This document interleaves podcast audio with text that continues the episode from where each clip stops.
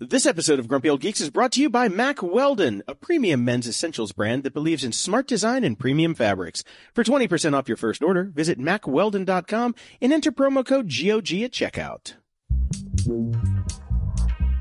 Grumpy Old Geeks, a weekly talk show hosted by Brian Schulmeister and Jason DeFillippo, discussing the finer points of what went wrong on the internet and who's to blame.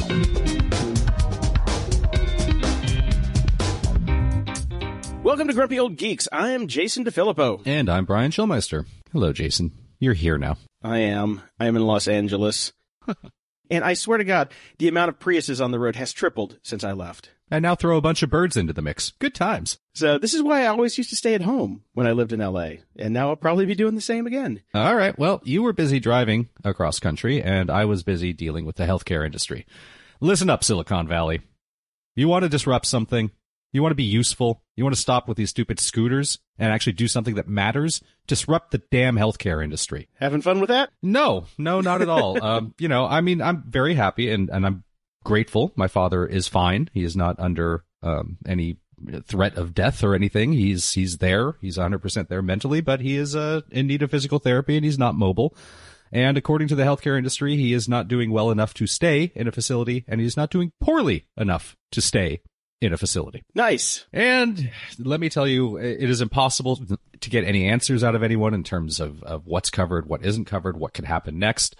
It, this is all such a scam. Like it, it, health insurance is one thing when you're young and reasonably healthy and you're going to the doctor because, you know, you've got some sort of herpes or whatever and you just go and they give you a salve and you leave and that's that. And, but when you get older, man, this is, you need healthcare and stuff gets serious and I'm only halfway kidding, but I would, I honestly, if you're a reasonably healthy person under 50, you are better off taking the premiums that you're paying every month and buying Amazon or Apple stock and say to hell with it with insurance and just save that money and build up that stock. Because what I've learned in the last two months is healthcare providers will do nothing for you later in life and you're going to end up paying for it all out of pocket anyways. So make the money and stop paying them. Well, I don't know about that. I mean, half the reason I'm back here in LA is so I can afford to pay for health insurance again because the assholes who fired me took away my health care. So I, that was the thing. It's like I did the math on it. I'm like, I can't afford to live where I was living and get health care at the same time. So surprise, yeah. surprise. But when I, when I broke my leg a couple years ago and I broke it in the wrong state, my yeah. health care was in California and I broke it in Illinois and they would not pay for physical therapy in Illinois. So for the rest of my life, I'm going to walk funny because they screwed me on that and I couldn't afford to do it myself. Thanks, yeah. health insurance companies. yep. So this is the that's the world I've been living in for the past uh well, basically almost 2 months, but definitely the last week. It's been crazy. And and my wife, bless her Canadian heart, dropped this line on me yesterday cuz we continue to go back and forth about moving to Toronto, staying here, how long, whatever. And she basically just said, "Would you rather be warm and dead in Los Angeles or be alive and cold in Toronto?" Yeah. Because, you know, Canadians actually have healthcare that takes care of their people. Yeah, it's a choice to make. Yeah, it is. uh, anyways, they, I, they don't have birds in Toronto, so not yet. So, and if they do, they will be regulated because Canadians are big on that. Uh, I was going to do some more ranting here, but I'm not going to because this isn't a show about healthcare. Damn it. So, uh, but big thank you to everyone who sent us stories this week because, uh, Jason and I were both otherwise occupied, um, and didn't have the time to put into our normal, uh, story gathering and reading process. So we will muddle through a show as best we could. And we really appreciate the help this week. Yeah, we'll be back in back in the saddle next week for sure. Once I get settled in here and Brian's not dealing with as much healthcare stuff. but yeah, I, I've seen like zero. I didn't even read the news for the past week since we recorded last. I haven't opened any news. Period. So it's been kind of tough to get back in the saddle here. So yes, definitely. Thank you everyone who sent us in some stories. How about a little follow up? Well, uh, one of the main topics of stories that people were sending us was the uh, great scooter debacle that's currently taking place up in San Francisco. And I got to say, once again, once again, the grumpy old geeks were way ahead of the mainstream media on this. You've been listening to me crap on these people and scream and yell at them for months now. So we knew Facebook wasn't listening to your goddamn phone microphone, and we knew Bird was going to be a goddamn problem. And now there's three of them. Yes, there's three different companies because God knows, you know, we have to do that instead of you know fixing something that's actually broken. Um, as scared as the first story is here from Wired, as shared scooters invade, cities must decide whose vehicles belong where. So yes, because you know you can't just dump a bunch of uh, vehicles into a city and just kind of rely on people to do the right thing because that doesn't happen. So they are getting parked everywhere and left everywhere. I, how are these things just not getting stolen or destroyed? Well, some of them are getting destroyed. I've seen some some broken birds recently. Uh, stolen. Well, they've got the GPS, and A, screw, a screwdriver can take care of that. that's true. Uh, but then why would you steal it? What are you going to do with it? Repaint it and ride it around. I guess so. Uh, JL on Patreon sent us uh, an article over at TechCrunch. Electric scooter permits will be required in San Francisco. So San Francisco took quick action, having seen what happened here in Santa Monica. So it took a little longer here in Santa Monica, but they're basically, you know, as soon as they showed up, hey, guess what? We're going to have to require permits. There's going to have to be some reg- legislation here. There's going to have to be some regulations here. So they're, they're on it. Um, I particularly like the Ars Technica article title, uh, which basically rehashes the same thing. San Francisco to scooter startups. Your customers are terrible. That was a good article too. Yeah. Yeah. Well, and it's the, it is the big problem. The big problem is these companies are kind of just, uh, putting the onus of responsibility on their users and the people that use their product. And as we know, people are horrible. Brian, it's just a platform. It's just a platform. It is. It is literally a platform with two wheels on it. That is true. So that's what they think they're getting away with. Now, over on Slate, they had an article uh, also discussing this, and it says, We cannot overstate the hazards of scooters. Now, I have a massive problem with this article because they do what I think is a false equivalency here.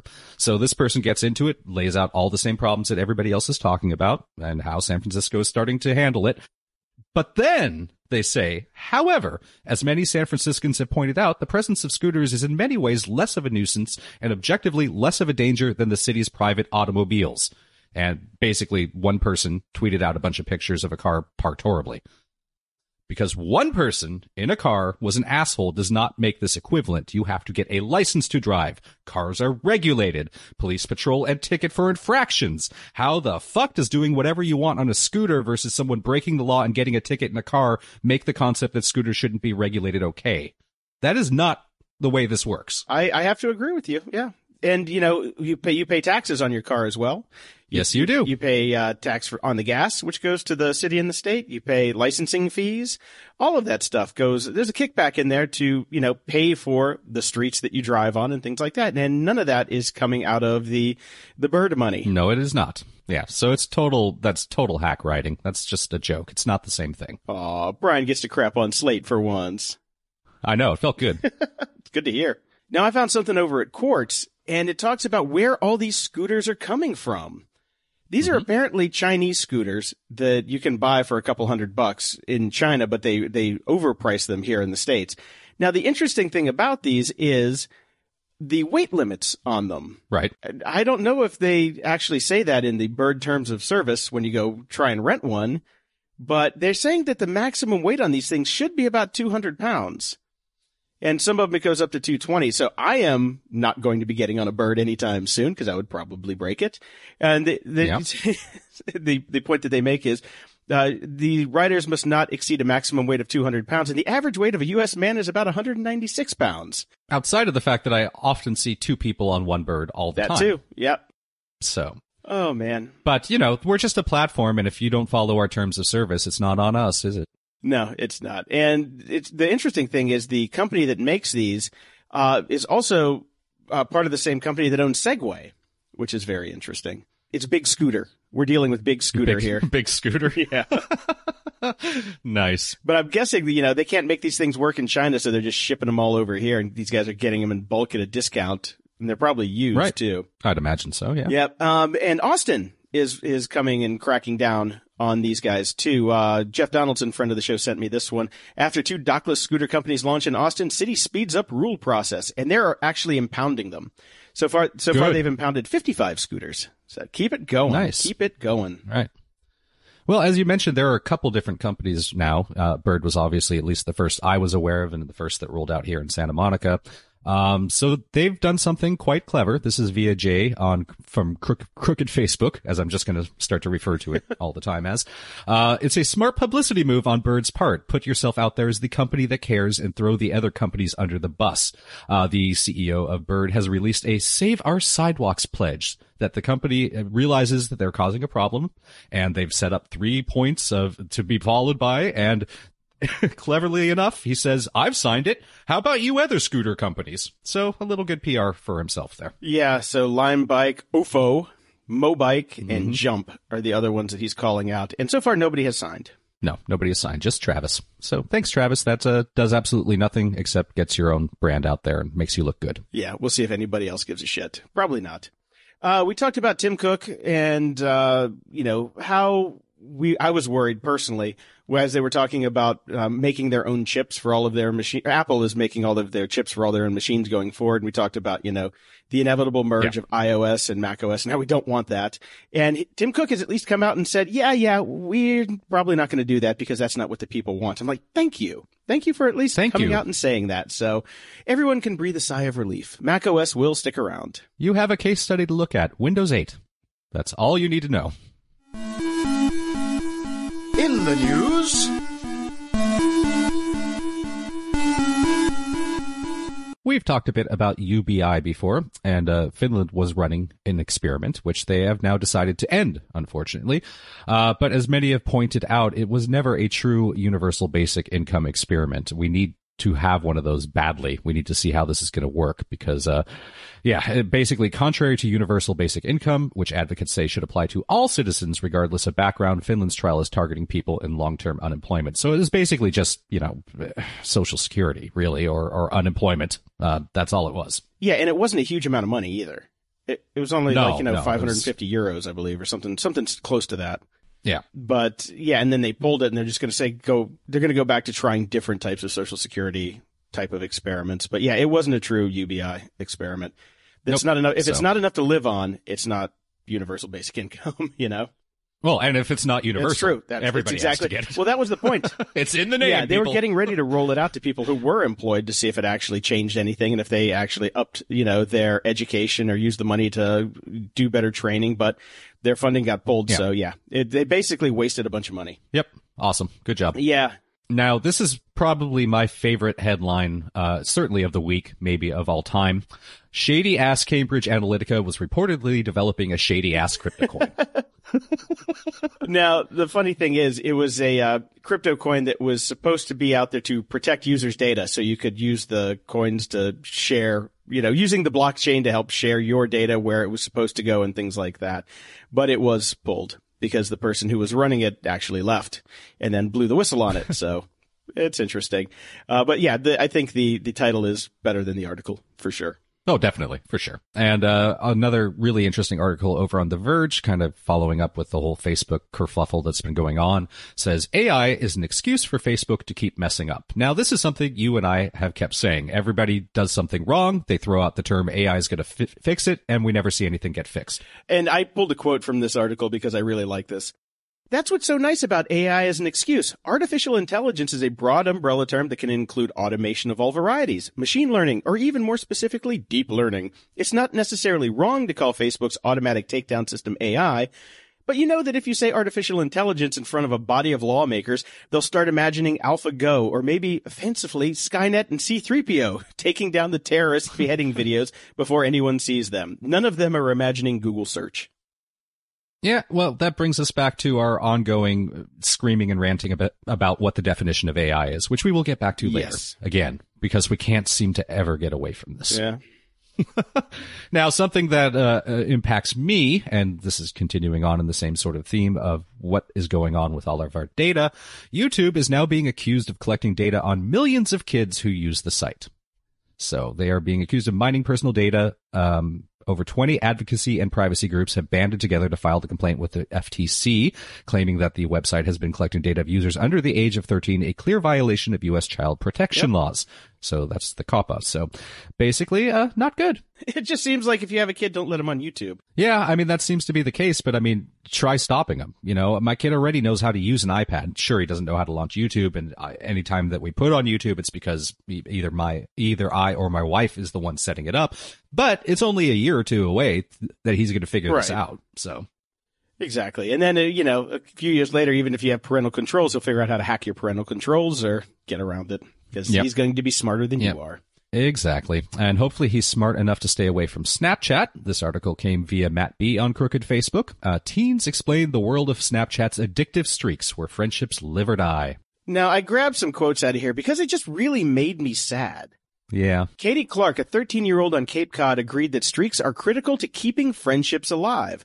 On Snapchat, streaks develop a level of friendship between people. The longer your snap streak is, the better friends you are, she explained. Um, no, No. no, not really. and it's, it's, it sucks that they, you know, this is what they're thinking actual friendship really is, because that's not what it is, you know? Yeah.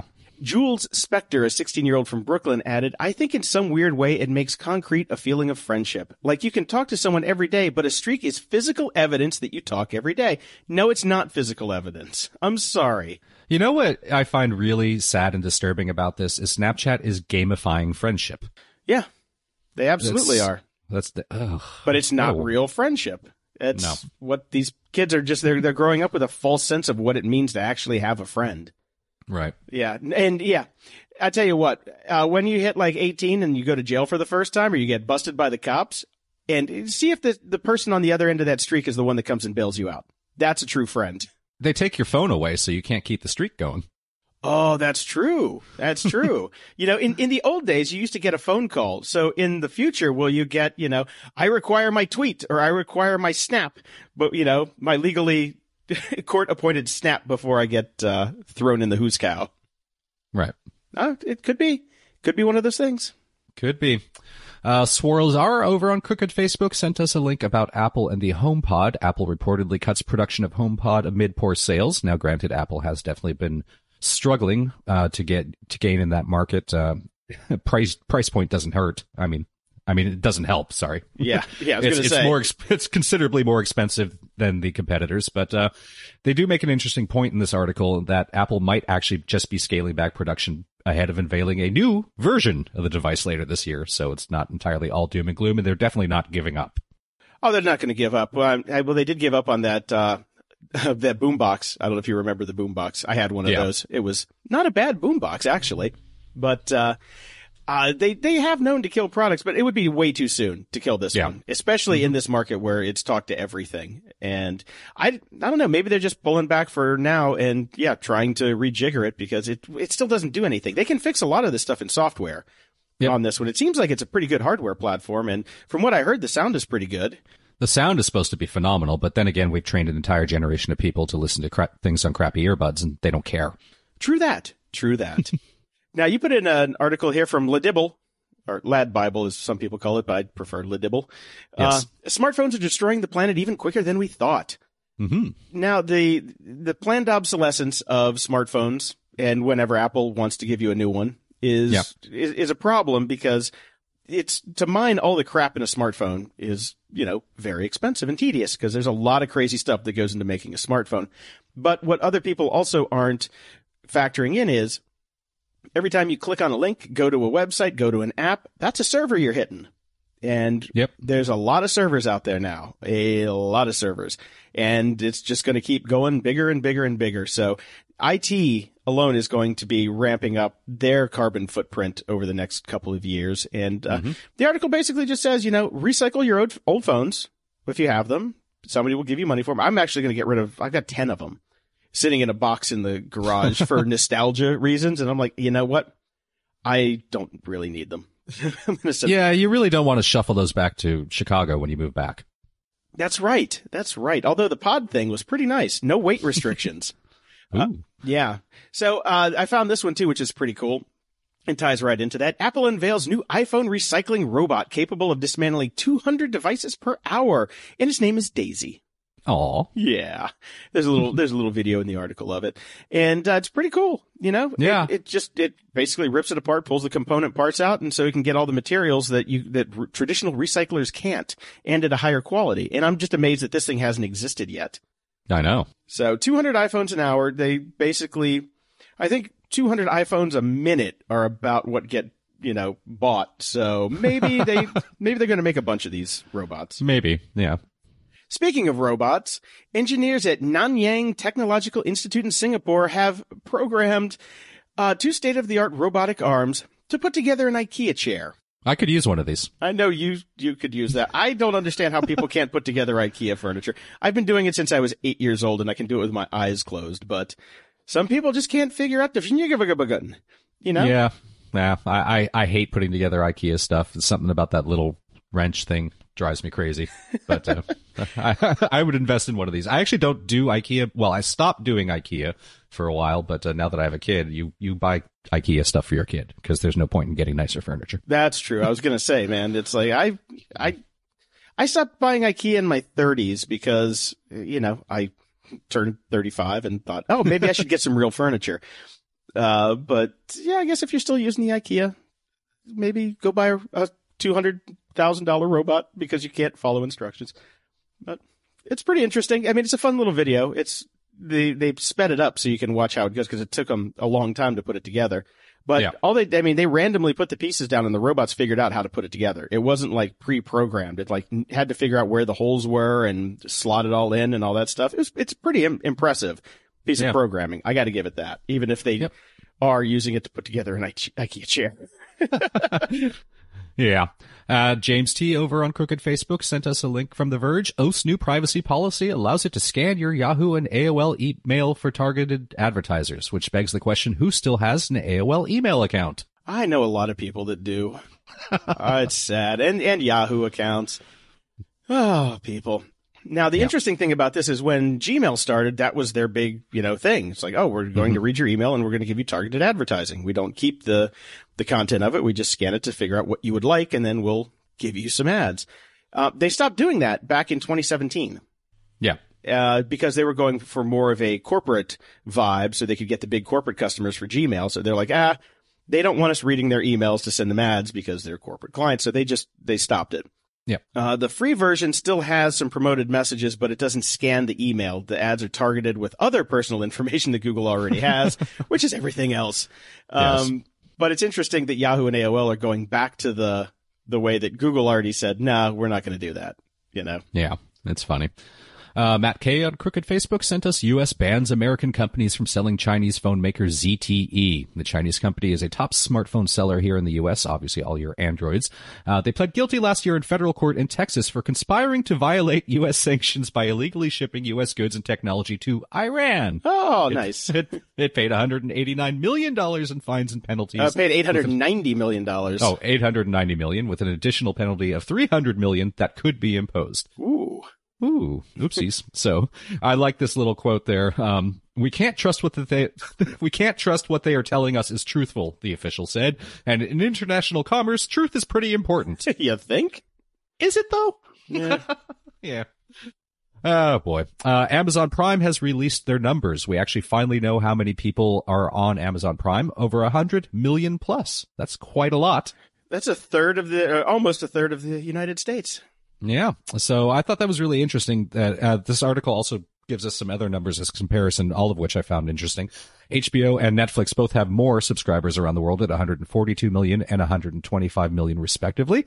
Amazon Prime, however, dwarfs many other subscription services, including Spotify, which only has 71 million users, uh, Hulu, 17 million, eh, or 71 million for Spotify, and Tinder has 3 million. There's only 3 million people on Tinder? Wow. That's crazy.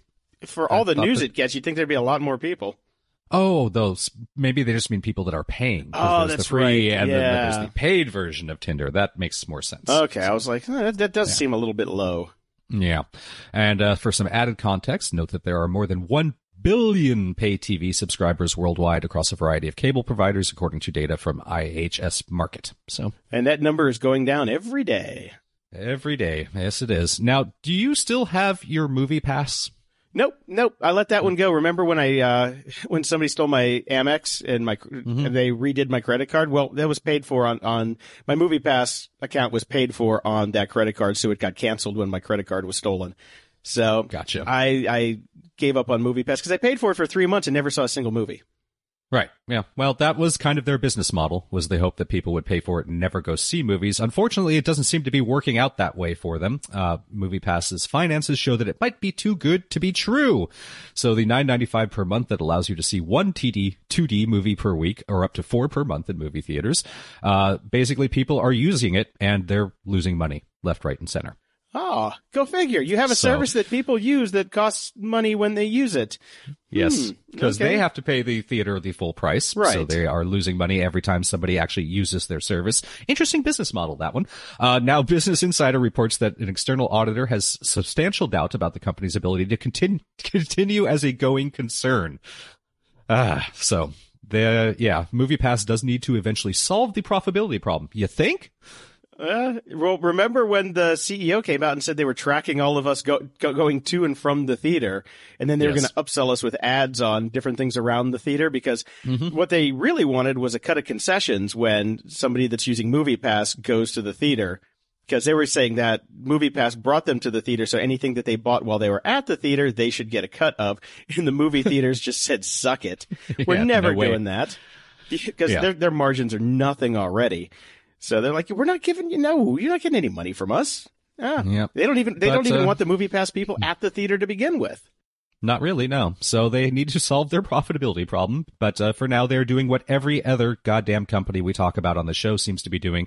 They rely on outside investment for funding. Right, they just raise more money. Yeah, raise more money and don't need to make money. Don't need to solve the business, the, the obviously flawed business plan. Yeah, yeah. I mean, their idea is it's like, oh, once we have the users, then we can pivot, and that's Yeah. the way it goes. But they might get the users, but they'll probably run out of money before they can pivot because they should have thought of this stuff a long time ago, like maybe before they started. Yes, maybe. This episode of Grumpy Old Geeks is brought to you by Mack Weldon, a premium men's essential brand that believes in smart design and premium fabrics. They started from scratch and engineered their own fabric. They made sure the design process was meticulous, so you can count on the fit being the same every time. The difference is in the details, so they obsessed over every stitch and seam until they reached their definition of perfect. Since I'm back in LA, I've got to up my fashion game. So Mack Weldon came on board to sponsor the show at the perfect time. Now, I only wear black t-shirts, as everybody knows. So I started off with their Pima Crew t-shirt in true black for day-to-day wear. Now, I've always thought of myself as a t-shirt connoisseur, but it looks like I've been slumming it. This thing is made from 100% Peruvian Pima cotton. And the, the t-shirt is amazingly soft, comfortable, but still feels like a t-shirt. I am hooked. I am totally getting a bunch of these. They are way better than the crap that I've been wearing. My five dollar t-shirts. These actually look like I'm I'm an adult now. Really? Yeah. Okay. Believe it or not. I said look like an adult, not act like an adult. Gotcha. Well, talk about an advertiser coming on board at the perfect time. I found myself with a bunch of holes in my socks and undies, so I got myself some new pairs of both. They are fantastic. The socks feel great, look great, and fit just right. For fans of the discreet, these no-shows stay out of sight and slip free with smart design and built-in gel strip technology. A seamless toe and an extra cushioned footbed keep things comfortable. These are great for sneakers and dress shoes. They're good for my bike rides. They're very comfortable. Uh, the underwear come in a variety of styles, including my personal preference, the boxer briefs. Great for regular day wear or workouts. They fit like a glove. They've got mesh zones to keep you cool, signature no roll waistband that won't roll up, and a stay put leg design that prevents riding up, which I need when I'm doing my bike rides. These are fantastic, like I said, for both regular wear and my workouts. Just absolutely great. For 20% off your first order, visit mackweldon.com and enter promo code GOG at checkout. That's right. For 20%, 20% off your first order. That's mackweldon.com and enter promo code GOG at checkout. You're going to love this stuff. Ups and doodads. As everybody has been listening knows, I've been having a rough time of it recently, and because of that, uh, my wife gave me my early birthday present. I, my birthday's not until May, but uh, actually, honestly, it, I think it just arrived, and she didn't want to find somewhere to hide it for a month and a half. So I got uh, I got an Apple Watch Series Three that I'm wearing right now, Jason. Oh, finally. Yes, I haven't worn a watch in 15 years, so it's been a bit weird, but I've got to say I quite like it. Did you get it with LTE or not? Uh, it does have LTE. I'm not sure if it's worth paying for that service moving forward. I'm trying it for a month. I have not made a phone call. I don't really go without my phone anyways, so I'm not sure that that's worth it. And Ver- Verizon wants to charge at least 10 bucks extra a month for that. Uh, I will tell you that everybody that I know that has one uh, has canceled their cell subscription with it. They don't. Yeah. They don't use it at all. Yep. Uh, I I just got the regular one because I I wasn't going to pay for it. Any I didn't have the money to pay for another subscription. I'm like I do carry my phone with me everywhere because I want to take pictures if I'm out. Yeah. And so I'm glad you have it now, though. So now we can talk about Apple Watch stuff on the on the show. Yay! Yeah, you'll have to you'll have to coach me up on things because I so far I don't really find it incredibly useful, but it is fun. I actually I do love the fitness aspect of it. The tracking, uh, the the fitness app, the activity app, all of those things are fantastic. So because of that, I am finally thinking about getting rid of Argus, the fitness tracker that I have been using basically for five years now. All right. Which is nice. So I went down the rabbit hole of trying to figure out how I can leave Argus and maybe not leave my data everywhere because that's five years of my workout data. Not that I really care, not that it really matters, but it would be nice to be able to export it, right? So I can keep it myself because when you delete your account, they state your account and your data will be gone forever. There is no way to get it back. What they don't tell you is what they do with your data. If they delete your data, I'm guessing they probably don't. I would like to find that out. You cannot find that out. And so uh, at least exporting, I went to try to find out how to export my data and workout history. And they have a, a FAQ and they have instructions. And of course, the instructions don't work. okay. I followed them exactly. Uh, half the things that they say in terms of menu items do not exist as menu items. And I've tweeted them because, you know, Twitter is the only customer support left in the world and I've gotten no response. So thanks a lot, Argus. Go figure. Go figure. Well, they do have an email us uh, form on their support center. Have you tried emailing them yet? No, that's next, but this is when I start to get so frustrated and annoyed that like, how much time and effort am I supposed to put into this? Is it really worth it? Do I really care? I know they're going to end up coming back and saying that they delete my data, but they probably won't delete my data. And I don't really, I'm never going to do anything with the data if I get it from them anyways, because who cares? That's the past. Yeah, just let Whatever. it go. I love, I love also here under contact us. The first link is ask the community. You click on that and it says, sorry, the community that you're looking for has been retired and is no longer available. If you need help, please contact the company you're looking for directly. So they were using Get Satisfaction, which I'm surprised yep. is still around. Yes, yes. And then email us is just a form powered by desk.com. So yes, good luck with that. I would say dump it. You're never going to look yeah. at it again. I think so too. I'm just going to delete my account and that's that. Yeah. Um, and just why waste the time? No, definitely. Uh, the one thing that you should get though is Sleepwatch. It's a great app that ties in with your phone and it will track your sleep at night if you wear the watch it to bed, which right. I do.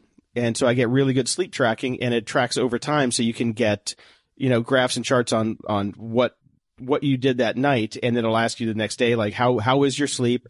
And if your sleep sucks because it, will tell you it's like hey it looked like you slept really crappy last night. It'll give you a list of things to to check to see you know why you slept crappy. Mine is usually too much alcohol. Uh, sometimes it's excessive pain uh, for different things. And uh, but it, it tracks it over time and it gives you a really good graph so you can like see how how you're doing. And so you can adjust things. Like i got a new pillow the other night and i like i'm not really sleeping that well with it. So i might have to ditch the pillow. And so you can you know see how that see how that goes while you're asleep. Well two things on that. Uh, first i really generally don't have sleep issues. Um, the only thing that causes me to have issues is is like intense uh, stress, which I'm under right now. So that's a bit of a problem. But in general, I don't. So oh. I wouldn't really need that gotcha. anyways. I, I I'm a pretty good sleeper. But my major question on that is when the hell do you charge your phone if you're wearing it while you sleep? Uh, when I go to the shower, like I don't. I don't. That's worry. enough time to charge it for the day. Most of it, yeah. Yeah. Huh, sometimes, sometimes I'll do, uh, you know, just a little bit here or there, but yeah, for the most part, it, the, the quick charging works pretty quick. So huh. I keep the charger. I, I, haven't tried that out yet, so I'll give it a. Sh- I mean, I haven't timed it to see what's going yeah, on. Yeah, the real so. trick is just to keep the charger in the bathroom. So if you're mm-hmm. going to take, you know, a copious dump, take it off and charge it, or if you're going to take a shower, just take it off and charge it for a few minutes. And those right. those little bumps keep it going pretty much. And uh, yeah, it mine generally never runs out. I'm at uh, 66% right now, and I charged it a little bit this morning uh, when I was in the shower. Right. The fat, the seriously, the fast charging gets it like to 80% super quick. Awesome. Yeah, and I also don't have a lot. I don't have, I have almost zero notifications on, which you have to turn off or you'll go insane. Uh, I'll mm. give you hmm. some pro tips for uh, next week, and we'll uh, we'll go through and give you some real good ways to use the Apple Watch. Excellent. I'm looking forward to that. And speaking of Apple, I found this article on Lifehacker and I can't believe I didn't think of this myself. We have been complaining about the stupid Apple TV remote since they rolled out the new version of the Apple TV remote. It is horrible. And I love this little, uh, this little line here. Apple, the good design company, bundles its Apple TV with a pitch black and horizontally symmetrical remote. That means that if you can't find the remote in the dark, you're likely to grab it by the wrong end, grasping the touchpad and clicking the wrong button. I do this all the damn time. So their fix, put a piece of tape on it. Yeah. Um, this this article's by you know Nick Douglas, who I can't fucking stand, and I'm sorry, but I've had a piece of tape on mine for oh I don't know since like a week after it came out. Mhm. And I've I've been saying that since it came out, and we've covered it on the show, and I've said it since it came out, but you never listened to me, so No. they have to wait for years and pointing it the wrong direction. But yes, mine mine actually broke. Uh, You can drop it surprisingly if it hits right on the right way on the corner. That top mm-hmm. is glass, and it will sh- Right. it will shatter. Great. So mine shattered. So I just put a piece of duct tape around it to hold it together, and I got a little hole in the bottom to charge it. And I know now because mine, I just put a piece of duct tape on it. And ever since then, I'm like, oh, just put some tape on it. It works great. But uh, apparently, you have to wait for Nick fucking Douglas to write something in Crap Hacker. But that's okay. Yeah, that's the way it works. Eh, no problem, man. Uh, friend of the show, Tara Tiger Brown, posted a link on her Facebook that I thought was really interesting and would have been probably for you back in the day incredibly useful if it had existed. Nomad List. It's pretty cool. It's pretty It is cool. pretty cool. It lists all the cities, it gives it ratings and different scores on cost, internet, funds, safety, and it connects to a site uh, about remote jobs called Remote OK. So, you know, this is for the wandering nomad in you if you wanted to just have laptop will travel. Back in the day, this would have been cool as crap. Now I'm too old. Yeah, this is this is really yeah. I'm not going anywhere now. I just I'm done. I'm done. I love how they they also have a safety rating at the bottom. It's like Nomad score, cost, internet, fun, safety, and uh, so Cape Town, South Africa. You don't want to go there. Uh, it's No. it's very low on the internet and safety. So double whammy there. I like how they have the weather, which is pretty cool. So you can see what it's like right now. You know. Armenia, surprisingly high on safety, um, medium on fun, lower on internet. this is pretty cool. I like this a lot. Yeah. I really like the, the, I, I spent some time looking through the different ratings in the different cities. What I didn't really look at was the remote job thing. That I'm interested in. I wonder how many jobs that are actually out there that we could uh, maybe even pick up ourselves. But my favorite part of the entire site, Jason, has to be the little hamburger menu because it's actually a hamburger. Oh my god, they did use a hamburger. Nice. Very nice. Yes. I have a new Insta scam of the week. I finally found a new one. Okay. The Orgone Chakra Healing Pendant, which I found on Instagram. Uh, they were selling it for $19.95, down from $44.99, plus $3.95 shipping. Now, if you go over to Amazon, you can get it for $5.49 plus $4.50 shipping. What sites have you been looking at to get this targeted to you? I have no idea. I don't know what I accidentally clicked on to get some chakra healing pendant action going. Right. Mhm. I, I seriously don't know. oh man. And Google Maps, uh, I don't know what the hell they're doing over there. They're going to start using, uh, fast food restaurants as waypoints to tell you where to turn when you're going somewhere.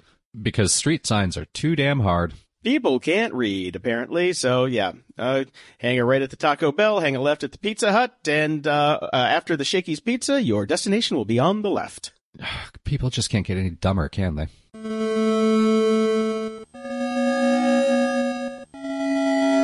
Media Candy. The Expanse is back. I've seen two episodes. Very enjoyable. Oh, it's good? Yeah. Okay. Good. I was worried after the season finale if it was going to be any good. So That's not bad. I mean, I don't know exactly where they're going to go with it. Two episodes in, there's no real plot line that I'm seeing. It's just a bunch of, uh, you know, ships chasing each other around, but uh, it's, it's nice to have it back. I missed the show. Okay, well, I'll definitely uh, check it out. Yeah, and uh, speaking of missing shows that are coming back, Westworld will premiere at by the time that you hear this, so very much looking forward to that. Okay. Can't wait. Okay. And uh, guess what I watched, which I can't believe I watched, and even more so, I can't believe I watched it. I can't believe I like it. Okay, what is it? Lost in Space. Oh my goodness, Brian. What is going on with you? I really need to relax and have and have some downtime and some wine downtime and and wine time at the And uh, more at the end of it. a little bit more and more wine. wine and just a bit more wine at the end of every night because of all the stuff I'm dealing with right now.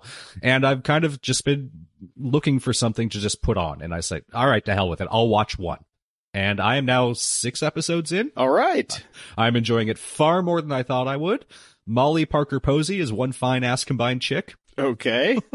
I love Molly Parker. She's amazing. Parker Posey has aged quite a bit, but she's still Parker Posey. What are you going to say? yeah, seriously. And um, Having said all of that, my only complaint on the show so far is that Parker Posey's character is so ridiculous. How nobody else on the show is questioning her or that she's evil or doesn't seem to realize that she's playing everybody. I don't it's it's starting to bump me because they make her so bad and everybody is so clueless about it. It's not even possible. Okay.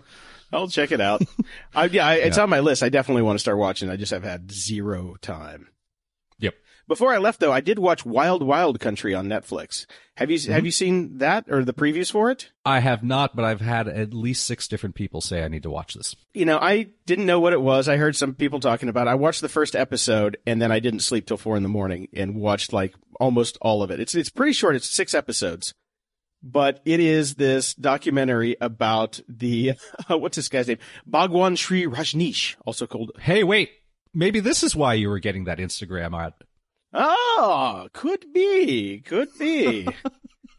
um, and uh, it had his his assistant uh, Ma Anand Sheela.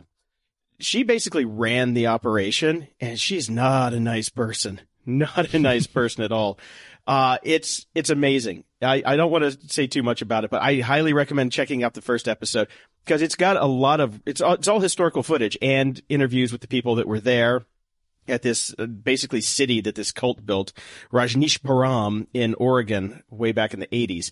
And it's amazing. It's uh, amazing. Highly recommended. Okay, very cool. I'll check it out. Yeah, one thing I'm going to check out. I just saw the ads this morning. Bosch season four is available on Amazon Prime. I, I'm only saying it because I every time that the new season comes out, I say, "Ooh, a new Bosch is out." So Bosch season four is out. I highly recommend that show. I've got to say now that you're back in LA, you will never be surprised by these things anymore because there there are billboards for every Amazon or Netflix or every new show everywhere in LA. That's all we advertise here. So I've been seeing Bosch uh, ads, billboards everywhere for the last month. Oh, okay. Well, here's the other thing where I said at the beginning of the show, I'm staying inside. So I will not see the billboards, but I cannot wait for that one too. So I, I, I need some time off so I can go watch TV. Right. that ain't gonna happen. Well, let's transition now to my old man alternative music segment. I have a bunch of stories this week. Uh, apparently we're getting some new, new Cure music. Robert Smith did an interview about the upcoming Meltdown Festival and said that he's been so, um, so excited about listening to new music that he started to want to write music again. So he started to do some demos. Wow. I'm very excited about that. And I just want to make a quick note to the Slicing Up Eyeballs site, uh, slicingupeyeballs.com, which is a good source for, for this kind of music. Your text is not so precious that I should not be able to copy and paste it. Oh, they're doing that crap. Yes. Uh, I hate that. I so it sucks for this article because anytime I want to use anything from them, I have to actually open it up. I can't just paste in the little bit I want to talk to. You're not so precious. Uh, right click, uh, inspect element, it'll view source, and then you can just copy it from the source. Yeah, but sometimes there's then HTML tags in there, and so. yeah. Paste, paste it into BBEdit, remove HTML, boom, there's your there's your copy. Yes. And uh, speaking of The Cure, postpunk.com, another great site, has uh, the first trip to America from The Cure. You can listen to their entire first USA concert. You can see photos of Robert Smith meeting Blondie back at CBGB's. It's all pretty cool. Oh, nice. Yeah, some good old Cure stuff there. Uh, Daniel Ash and Kevin Haskins, uh, as erstwhile Love and Rockets and Bauhaus members, and have reunited as Poptone with uh, Kevin Haskins' daughter, which is a bit weird. It was a great show. Uh, I really enjoyed it, and they are set to release an album called Part Time Punks. Unfortunately, it's not new music; it's just re-recordings of the Tones on Tail, Love and Rockets, and Bauhaus stuff that they've been playing on the tour. And uh, you can listen to the first re-recording of Go, probably Tones on Tail's biggest hit, uh, over again at slicingupeyeballs.com, but you won't be able to copy or paste any of the text. Nice. Yeah. And I listened to Bob Lefsetz's podcast. Oh, I, I, I have since deleted it after reviewing it on the show before because I, I got what I got out of it what I needed to get out of it. The only reason I listened to one episode of the podcast is Shirley Manson was on. Ooh, nice. And I, I've never actually listened to a long form interview with Shirley. Um, I've, I've heard short clips. I've read interviews with her. I love her to death and I love her even more now. Uh, this, you should go back and listen to this. She is phenomenal. She is funny. She is engaging. She is, uh, very opinionated and she's pretty awesome. And she's so engaging that even having to hear Lefsetz didn't ruin it for me. Oh, that's good. Yeah, I'll go and check that out for sure. Do you remember her as the villain on that Terminator series that was out for a while? I never actually watched the show, but I thought it was really interesting casting. I do know she was on it. So. Oh, she was great on it. And that was the one with, with Summer Glau. Cause I was trying, I was thinking about her the other day. There was a, a Firefly commercial on like, so somebody's rerunning Firefly. And I'm like, I wonder whatever happened to Summer Glau. And then I was thinking about that. And then I remembered Shirley Manson was the, the villain on that. She was great. She was totally great. Yeah. Uh, she's pretty amazing.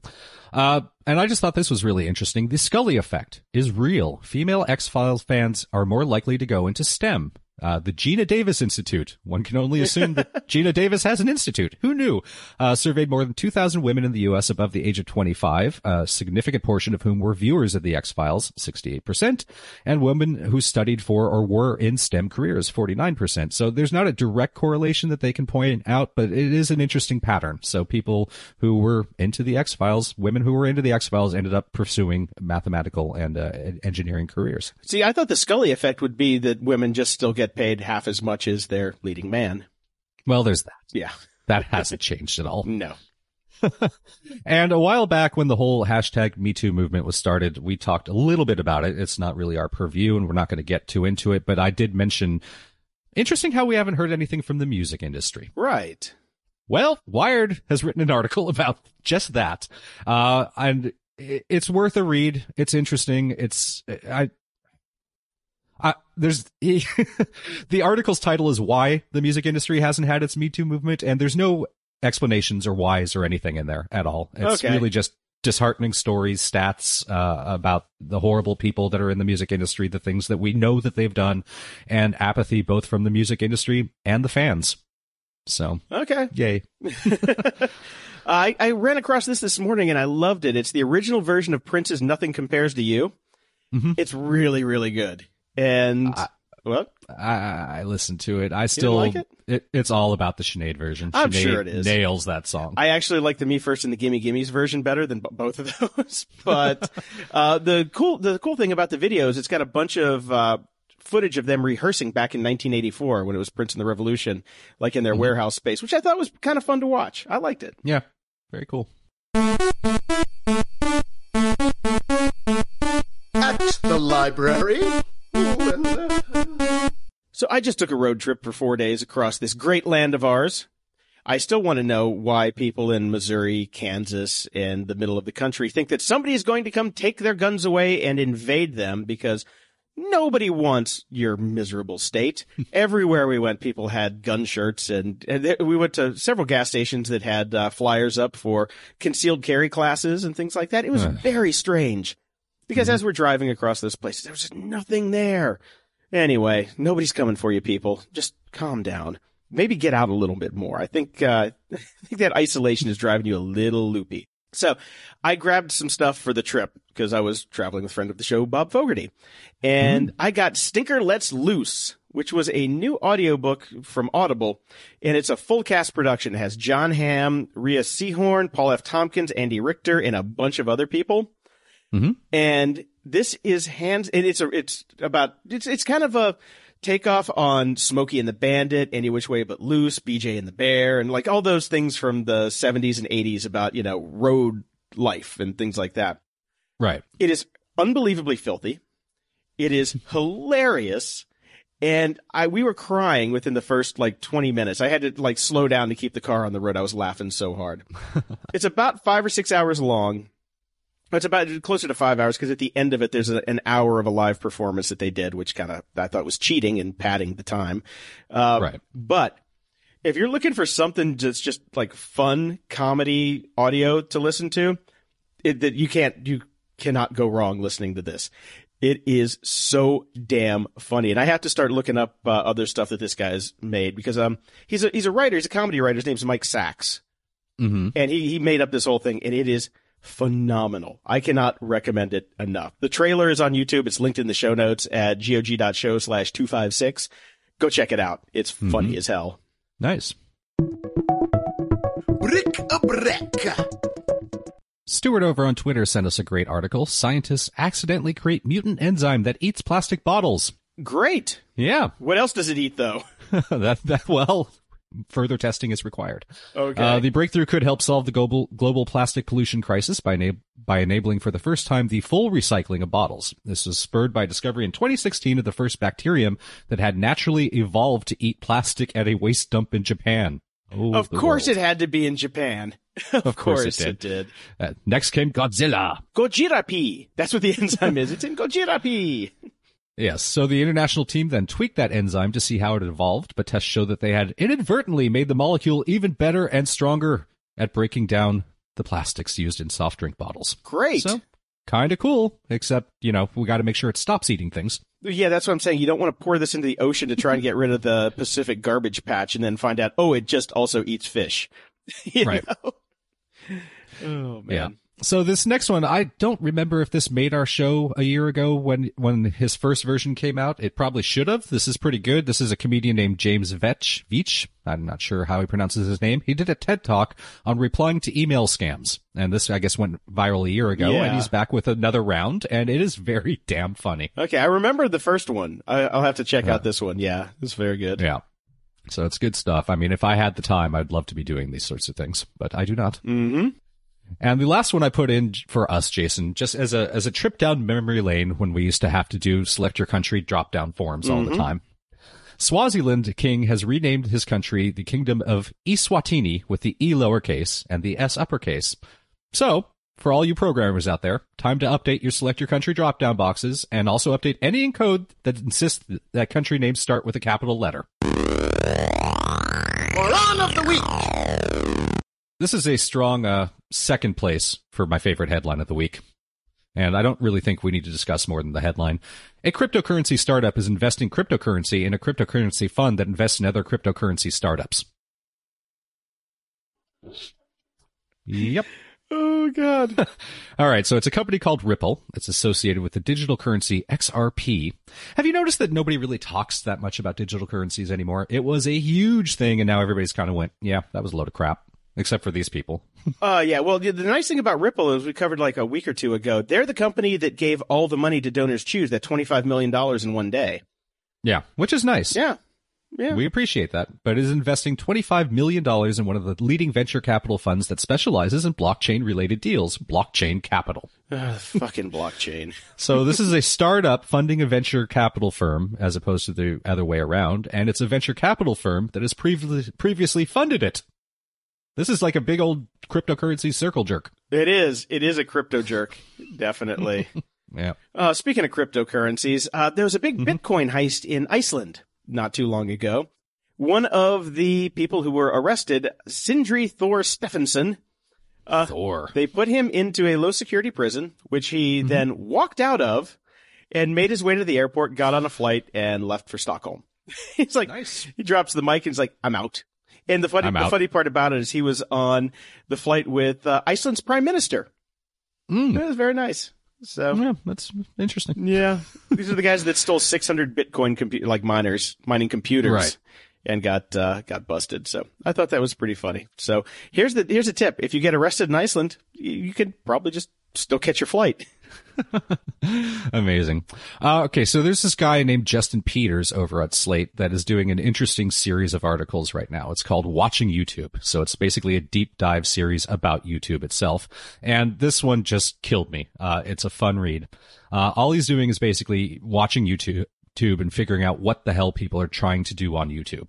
And this is This is uh, YouTube taught me how to shower, also how to get out of bed, how to get dressed, and how to write this article. So he basically Googled everything that you do as a normal person throughout the day and tried to find a v- video that gave you instructions about it. Awesome. And I can't believe these people are out here, th- that people are doing this. I, I just, unbelievable. And he says, as anyone who has ever met me knows, I love showers, but I'm a self-taught shower taker. I never really had the chance to formally study the discipline.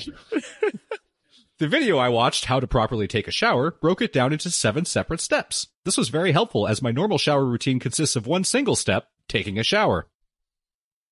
Insufficient! A proper shower, according to YouTube user Teaching Men's Fashion, involves deep cleaning, careful scrubbing, and exhorting the people watching at home to buy the skincare products for sale at the link in the video description.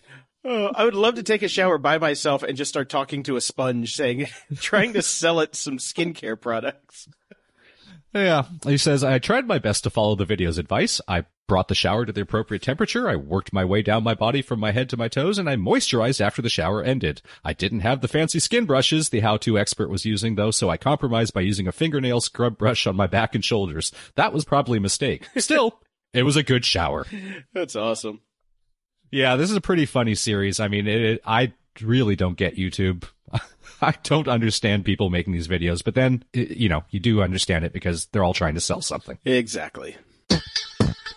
Feedback loop. We have new Patreon subscribers, Shao W and Kevin S. And a little note about Kevin S. Kevin was my uh, neighbor in Chicago. So sorry, Kevin, that you didn't get to say goodbye to the pups, but it was a little crazy at the end there, and we just hadn't kind of skedaddled out the door. So check him out on uh, Instagram at Bam Bam Roddy if you want to see more. They're having a good time. Right, and I, I, seem to remember somebody writing on one of our Facebook updates that uh, they refuse to sign up for Instagram and want to know how the, how your dogs are. So you might have to do double duty now. Uh, they don't have to sign up. They can go to Instagram.com slash Bam Bam Roddy and see it without signing up. Well, there you go. Yep. Over at PayPal, we got uh, Steve R, who's giving us a recurring donation. Uh, Scott I gave us a very generous donation. Thank you so much. Uh, Brian O also gave us a donation, and he wrote in and said, Guys, I'm a geeky old IT security sales guy. Yes, you can laugh now. After 22 years in the industry, I've learned a lot. Love your show. Have my 14 year old hooked on it and have recommended it to many people. Keep up the good work and looking forward to both to you both operating out of California. We only have one issue between us, Brian. Go Giants. Brian O in Northern California. All right. Well, I don't mind the Giants, actually. I just can't stand Hunter Pence. He looks like an old-timey Matthew McConaughey with his gigantic googly eyeballs and his stupid socks pulled all the way up to his ball sack. All right, all right, all right. Let's play some ball. Oh, God. I hate that guy. I have no idea who these people are, but go ahead. I know. Okay. Uh, Joseph L also gave us a donation and wrote in, Hey, Brian, I hope things are perking up a bit. I don't know if you had mentioned them or are familiar with them, but if you have time and are not familiar with them, check out the band Eagulls. It's a shit name, but good tunes, and it may be up your alley. I will give it a go. So thank you so much for that. Uh, and he says, sincerely, a grumpy Jew. Okay. And Eagulls is spelled uh, E A G U L L S, not Eagles Yes, like in like bad- Hotel California Eagles. All right. Swirls R writes over on Crooked Facebook. Five star review. My favorite podcast. I love tech and this podcast touches on many aspects of the industry. Things real enthusiasts can get behind like AI, Uber, bird scooters, and AI. These grumpy old geeks keep my attention during my long work commute and their witty banter, cynical reviews, and ability to flow between surface level and in-depth explanations of today's technology. I've also followed their suggestions on purchases for new hardware and other products. All right. Give us that 25 cents. Keep up the great work, gents. Five stars all around. We shall keep it up. Thank you. Over at Twitter, Nerd Rewind says, finally saw the awful hashtag bird scooters Brian has been complaining about. They are as bad as, as described, if not worse. Yes, I agree. And th- this is, I think this is my favorite. We should have put this at the beginning of the show because it would have made the show so much more funny. Uh, James A writes in, AI story headlines are funnier if you read them as containing the name Al instead of AI. So, And you can call me Al. oh God, I do like that that song. was a good song back in the day. Back in the day. Yes. Uh, Barrett writes us, uh, he sends us a link to a, a do-it-yourself Google AI kit. And he says, I wonder if it can detect hot dogs or not hot dogs. Oh, man. And Right Film Sleep Repeat writes in, if you're not listening to GOG podcast, then go subscribe. They're not shy in making their tech views clear, which is so damn refreshing. All right. Yes, and Bear the Hairless wrote us, great episode, love the segment on Sweden. I agree, but want to add one thought. Movies are the one product that we buy that come with zero return policy. If it sucks, tough shit. Any other product I can take back if it doesn't work or is just awful, fix that policy. I, surely you can return a DVD, right? Ah, not if you've already broken the seal. really? I did not know that. If you if you take off that seal, you cannot return it.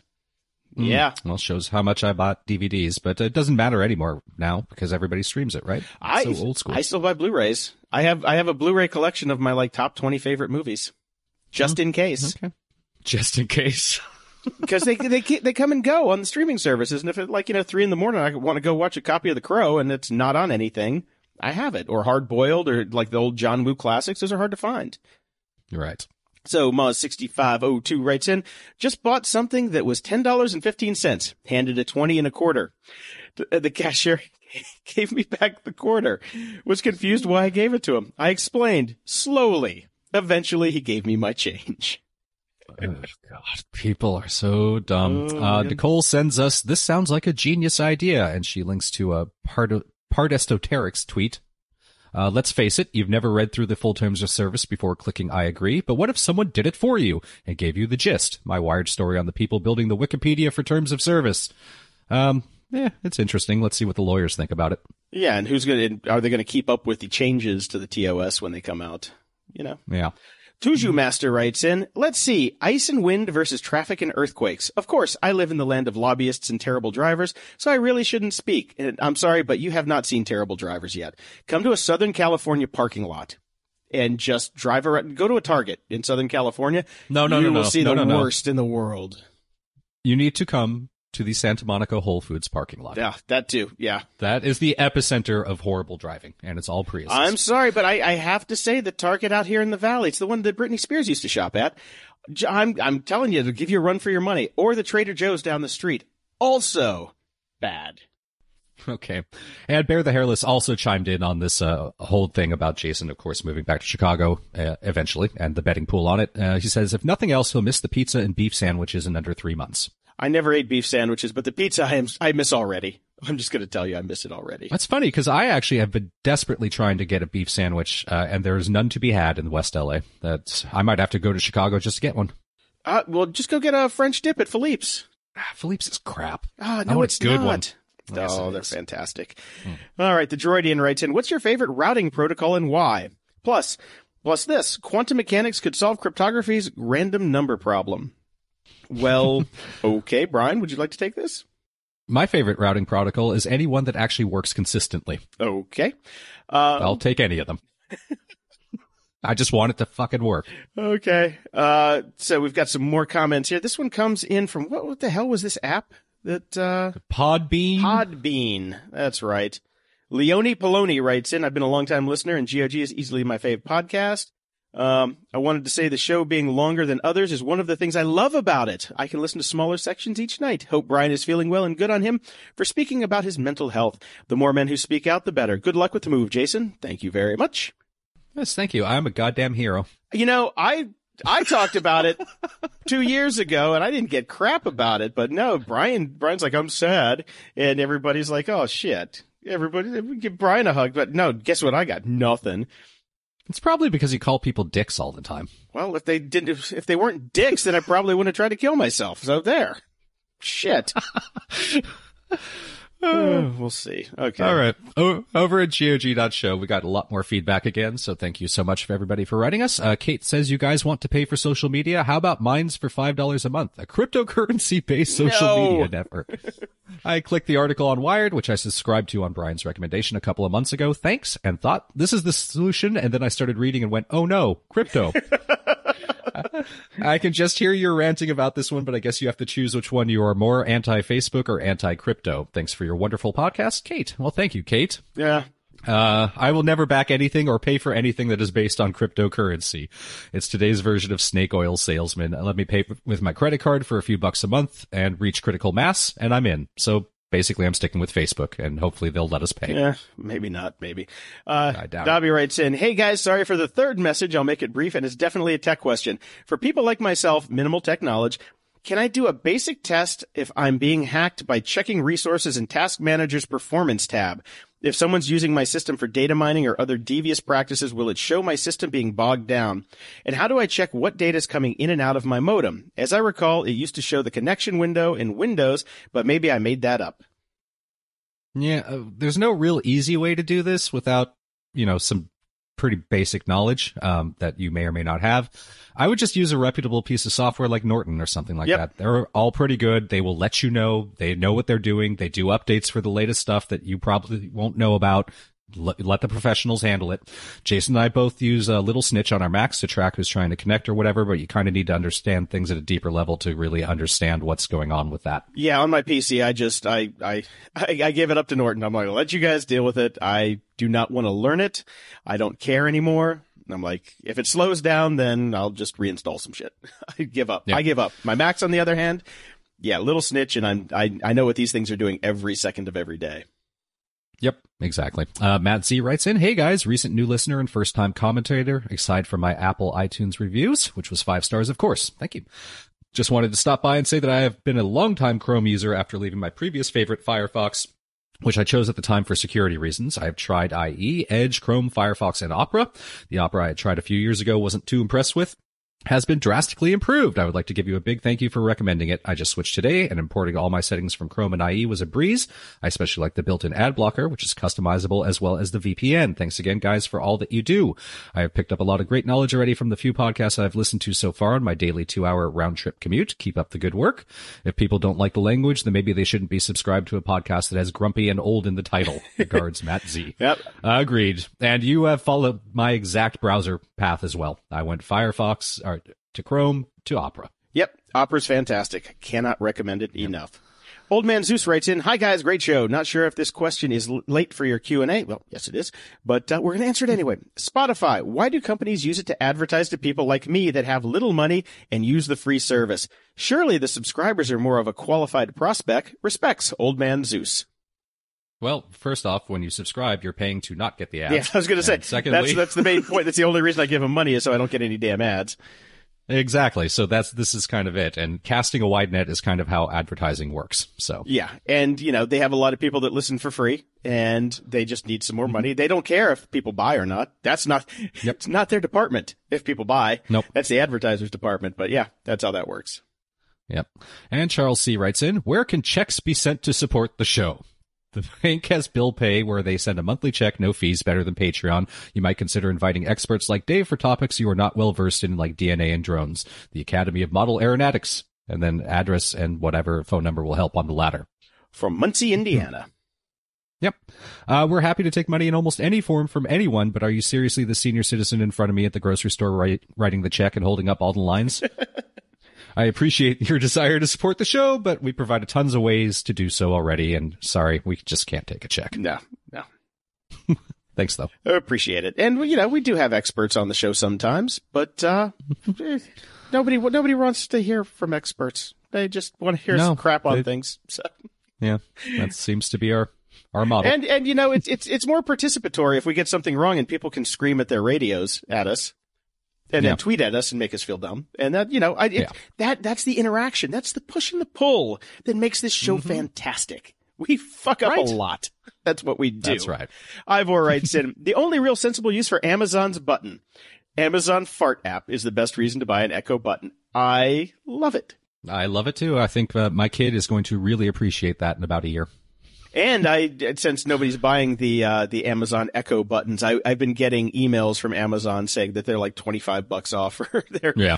you'll be getting them for free soon with an Echo. Bet. Pretty much. Yeah. And Cameron writes in, I recently found your show on Overcast and I've been listening for a few months. You guys do a great job. I wanted to write in about the most recent episode that I listened to when Brian commented on his feelings lately and how he is seeking help because I'm sad, Jason, and I don't call people dicks. It takes a lot of courage to bring that up with other people, nonetheless on a, recording that is broadcast across the internet. I respect you for that because there is a stigma around it. Most people think something is wrong with them. Thank you for your honesty. Well, I'm massively fucking depressed today too, so I'm happy to be a goddamn hero and say it out loud. Fuck up, little camper. I really, I mean, I didn't think it was that big of a deal, but uh, apparently people are appreciating it. So, th- Well, if you took the if you took the outreach that came to me when I talked about my mental issues on the show, you would think that nobody cared. But apparently, people like you a lot more than me. it's kind of like we did A/B testing, Jason. Yeah, yeah, yeah, yeah. It- basically, you know, I get, you know, I had a suicide attempt, and people are like, "Well, try again." And with Brian, they're like, "Oh, have a hug." Yeah, fuck you guys. Uh, that's why I don't get the hugs, I guess. Jake writes in, Hey guys, looking at reading the Andromedan, Andromedan book series by Ian Douglas and was wondering what you think. Tried your search function, but didn't find it. Thanks again and good luck with the move, Jason. Uh, haven't read it. Never heard of it. That's why it's not uh, coming up in the search function. Neither of us have read it. I took a quick look at it. Looks interesting. I will throw that in the queue. Cool. Uh, next up is Scott. Hey, Jason and Brian. Question about password managers. After after someone apparently tried signing into one of my accounts from Russia, I decided to look into 1Password, but I abhor subscription models. I'd rather pay once and be done. So, there are any other password managers you could recommend? Totally get it if you can't consider if you can't, considering you are sponsored by 1Password, We're not really. We have a No, they bought one ad, so Yeah, they bought one ad. Is there a give them $50 and be done with it option that I missed? Thanks, Scott. P.S. Keep up the long show format. One hour simply wouldn't be enough grump. all right. Well, we like 1Password. We also abhor subscription models, but the world has moved on from what we like and no one listens to us. And to be fair for services like that or for Norton or for things like that, they have to do a lot of work to keep stuff working. They, they're rolling out new versions uh, every year and have you pay for the updates anyways, unlike Adobe, which only moves shit around so you can't find it anymore in their menus and they consider that a major update. So it is what it is. Yeah, Okay, and when we when they switched over to the subscription model, I was extraordinarily pissed off. Yep. But the one thing that they do now is that they didn't do before, like the the apps for the uh, your mobile phones and stuff, they're free now. They I think they used Yep. to be paid. Yep. Um, and it was about 60 bucks a year before $65 per version and they update it every year. So you'd still be updating. I did the math on it and it's only costing a little bit more and you get more out of them. And all of their cloud stuff actually works really well. So when it comes to 1Password, I was pissed off at first, but then I ran the numbers and then I stopped being pissed off and want to support them because they do a fantastic job. They're always doing updates and you get the newest stuff as soon as it comes out and you don't have to do anything else. So Yep.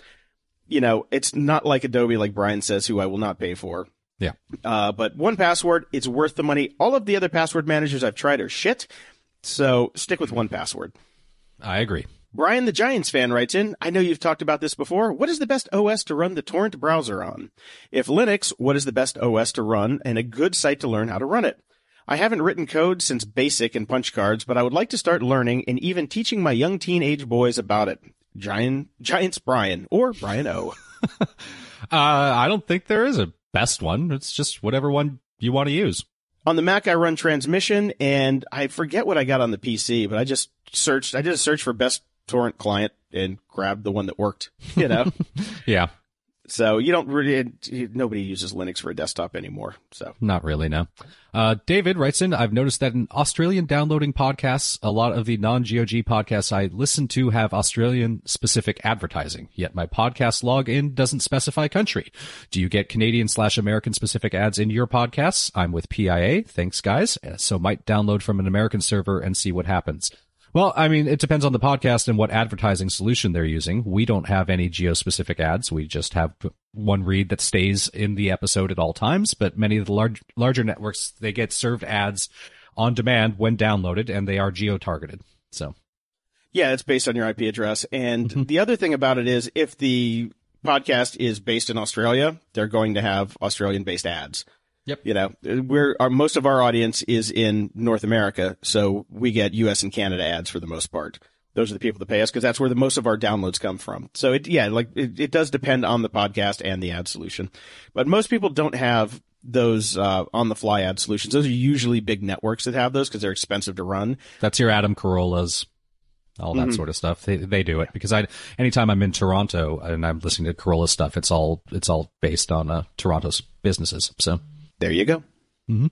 Mad Mike writes in, you asked for ideas when arrived in my inbox today. What's not to love about an article titled Thought Reading Machines and the Death of Love? Sounds like the title of a Philip K. Dick book. Throw in a guy with a Germanic sounding name in the first sentence talking about our Beatles, frequent references to Facebook, and cap it off with a Peter Gabriel connection, and this one has GOG written all over it. Jepsen's name seems to ring a bell, but I can't remember if it's the good kind of bell or the bad kind, so I look forward to hearing your comments. Yeah, I read through this article. Uh, this is another one of these companies that does what always pisses us off. Um, they're raising money on what they could possibly, potentially, maybe, possibly do in the future, very far off in the future, if things work out the way that they kind of hope they do, as opposed to what they can actually do now. And uh, this this this one sentence just killed me. Uh, the devices could diagnose cancers as well as cardiovascular or other diseases, but because the wavelength of near infrared light is smaller than a micron, smaller than the smallest neuron, he believes that the resolution of the technology is fine enough to make thoughts visible too. What? Okay. If you believe that, fuck it. We can do that too. Jason and I can also make things, make thoughts visible. So send us a few million dollars. Hey, Jepsen, guess what I'm thinking right now? And Charles writes in, Hey guys, I listened to your Q&A episode and wanted to let you know that you got the definition of AI wrong. Hmm. As the Wikipedia article says, and every technology textbook I've read says, AI is just computers doing something that traditionally required human intelligence. So while AI includes things like science fiction level robots, it also includes automated tasks like driving. We very much have AI today, at least as defined by any authoritative source. I think this is something that needs clarification on a later episode. Thanks for all the great work. Let's just uh, run into the next comment because this is similar. Uh, Catherine says, Hey geeks, I'm wondering if you could clarify your definition of AI from the previous episode. For my undergraduate studies, it sounds to me like you are referring to AGI, artificial general intelligence. AI itself is a broad term that includes things like machine learning and decision trees. AGI is most, more likely the sci-fi stuff you referred to in your recent podcast. Am I misunderstanding something? Sincerely, KS. Uh, no, Catherine, you're not misunderstanding. The thing is, I've never heard of AGI before. That's new to me. I think we're just old. I'm saying that, that basically up until about five years ago, AI was AI. It was the Turing test. It was HAL. It was Skynet. Now, all of a sudden, it's much more vague. It's b- bigger umbrella and AGI is in the mix. This never used to be. I, am surprised you haven't heard of AGI because that's been around for a, a, while now. But that is just the the specific term of yeah, that is the computer that can think like a human. But yeah, the thing is, we grew up with AI having one definition, and yes. now you know just because it's in Wikipedia and in the current textbooks doesn't mean that that's not the definition that we grew up with. So we're going from you know forty year, forty plus years of going knowing what AI was yeah. based on our definition. So when you change the definitions. it screws us up. We're old. We don't read these textbooks. What is that? yeah. I mean, I think that's the only point that we've been making. And I'd like to point out to Charles that he does say authoritative sort, source. Uh, Wikipedia is very general, very vague, and hardly authoritative. But he's talking about his, also his technology textbooks as well. So yes, the thing is, it, so. it is a term that means nothing right now. It honestly means yeah. nothing. Yes. Decision trees are not the same as machine learning, it, it, but they're grouped, but they're grouped under the same umbrella. So right now, AI means it's a useless term, and that's why we like making fun of it. So, you know, you can call me Al is just as valid as you can call me AI. Which is now our show title. Angela writes in, found your podcast after finding the other show, which shall not be named. I know what that one is.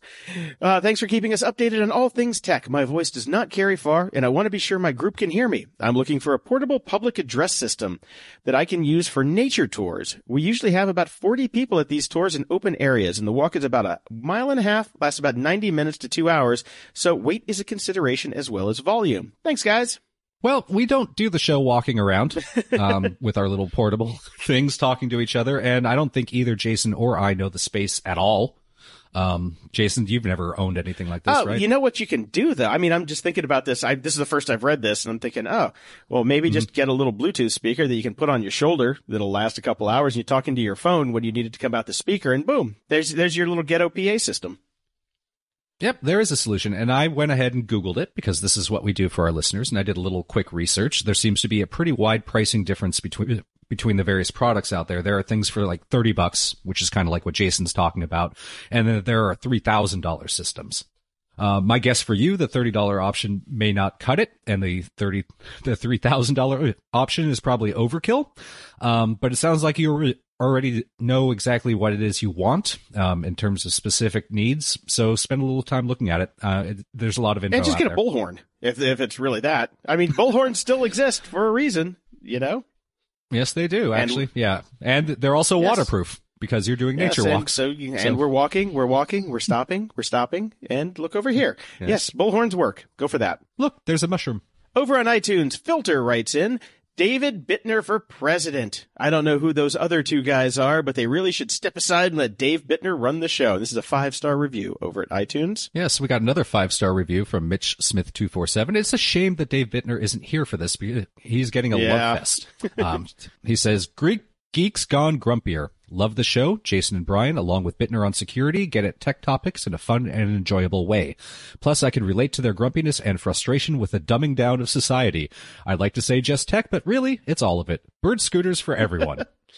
And Big Bro Racing writes in, awesome conversation about internet and security. I've been listening to the show for about six to eight months. I've gotten my 14 year old hooked on it. Good father son time, I might add. I appreciate you guys share similar views on privacy, social media, and what kids and adults should and could do on the internet. I've been in IT security for 22 years and love learning about topics I know about and don't know about. Keep up the great work and entertainment. Brian O, a lifelong and die-hard Giants fan. Wow, he's contacted us every way possible, and he's gotten three plugs for the damn Hey Giants. man, that's how you do it. You give us money, you, you stroke our ego, and then, you know, you get, you get your Giants plug. Yeah. There you go. You do. There you go. If you want your question or comment read on the show, head over to gog.show slash support and send us your feedback or questions that we can read on the air. And if you're so inclined, please head over to gog.show slash iTunes and toss us a five star and snarky review. And as always, please tell your friends. Closing shout outs! I would like to give a big shout out to Robert Fogarty, the man who does our voices behind our interstitials, and my best friend for over 20 years, for being my wingman on this trip. He flew out to Chicago to hang out with me and the dogs on a drive back to help me out. And see, that's what friendship is. So that's that, that- my snap streak, you know, didn't matter into that whatsoever. So I would like to apologize for all the dog farts because they were, they were many and massive. So Yes. I appreciate that, Mr. Fogarty. So thank you very much. Yes, and it's been an interesting week for uh, for people passing away. Sadly, um, none of these are our fault. None of them. We did not discuss any of these people. Uh, but a quick shout out to Harry Anderson from Night Court. Um, he was amazing. I can't believe he's passed away. Uh, 65. That's, yeah, way too young. Uh, I don't know if you watch Billions, but last night or on, on the episode four of Billions, they actually went through the age scale of what, you know, 20 is a tragedy, 20, 65 is far too young, Yeah. 70s had a good run, 85 has lived a good life, 90 is like, that's fantastic. You know, it was Yeah. pretty funny. So, uh, but yeah, that, that, that sucks. Harry Yeah. Anderson was funny as hell. Yeah, uh, we also lost R. Lee Ermey, the drill instructor from Full Metal Jacket, and in a bunch of other movies. He was a great actor. Sad to see him gone. Yeah. Uh, breaking news: Avicii, who I know Jason doesn't know, but he's a huge um, e- EDM guy. Uh, he's just he's been found dead at 28 today. Uh, 28, Jesus. So. Yep. Who knows what happened there? We don't know yet. Uh, and Barbara Bush passed away, and I didn't put in an article in the show notes about her passing away. I put in an article about her last night. Uh, she sipped bourbon before her death and was answering all of her phone calls. So she knew she was going. She was cool with it, and uh, had went out with class. Wow. It's amazing. Yeah, pretty cool. And uh, for everybody who's uh, you know big Bittner fans, uh, Dave will be back next week. He's at the RSA conference right now, doing the meet and greet, pressing the flesh. Yep, he's all over the CyberWire's uh, Twitter and uh, Instagram feed. There are pictures of Dave everywhere, so you can get your fill there. All right, go get your go get your Bittner fill. That's right. Until next time, I'm sad Brian Schulmeister. And I'm happy, Jason DeFillippo. Thanks for listening to Grumpy Old Geeks. To support the show and keep us on the air, go to patreon.com slash GOG. Toss us a buck a month and we'll love you forever. Or if you'd like to give a one-time or a recurring donation to go to GOG.show and click the PayPal button in the sidebar. Show notes for this episode are at GOG.show slash 256. From there you can find links to old episodes, leave feedback, ask questions, and get links to stuff we like. Stay grumpy, and we'll see you next week.